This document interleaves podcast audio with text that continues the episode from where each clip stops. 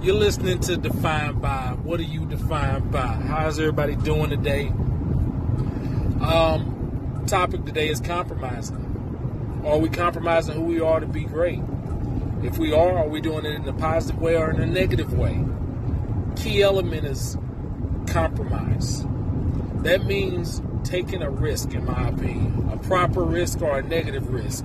Are you taking a risk that's going to grow your brand, that's going to develop your your name, your whole being, or are you compromising in the format to where what you're doing is not going to make you be where you aspire to be? You got to ask yourself these kind of questions today. We're not asking ourselves these questions anymore. We're just doing We're just doing it. We're not even doing it properly anymore. How do we stop that cycle?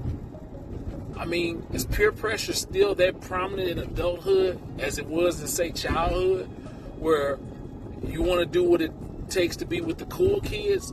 Or are we at a level and in an area now where, you know what, I'm going to just be me and see where it takes me? Or I know that I have the tool or the skill sets to get to that next level without compromising who I am as a person or a human being. Can I do that? Am I able to do that? Is that built in me to do that? Am I afraid to even ask myself that? Or are we just doing something to fit in?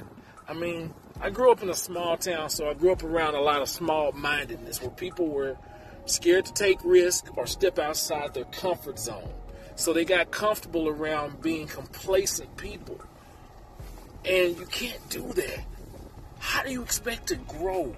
You see so many people that want to be bosses, is the term, but they don't know the first step about being a boss. They don't know how to step outside that comfort zone. And when you don't have the right people around you showing you that you can step outside that zone, are you going to take it to the next level? Are you going to be great? Are you going to grow?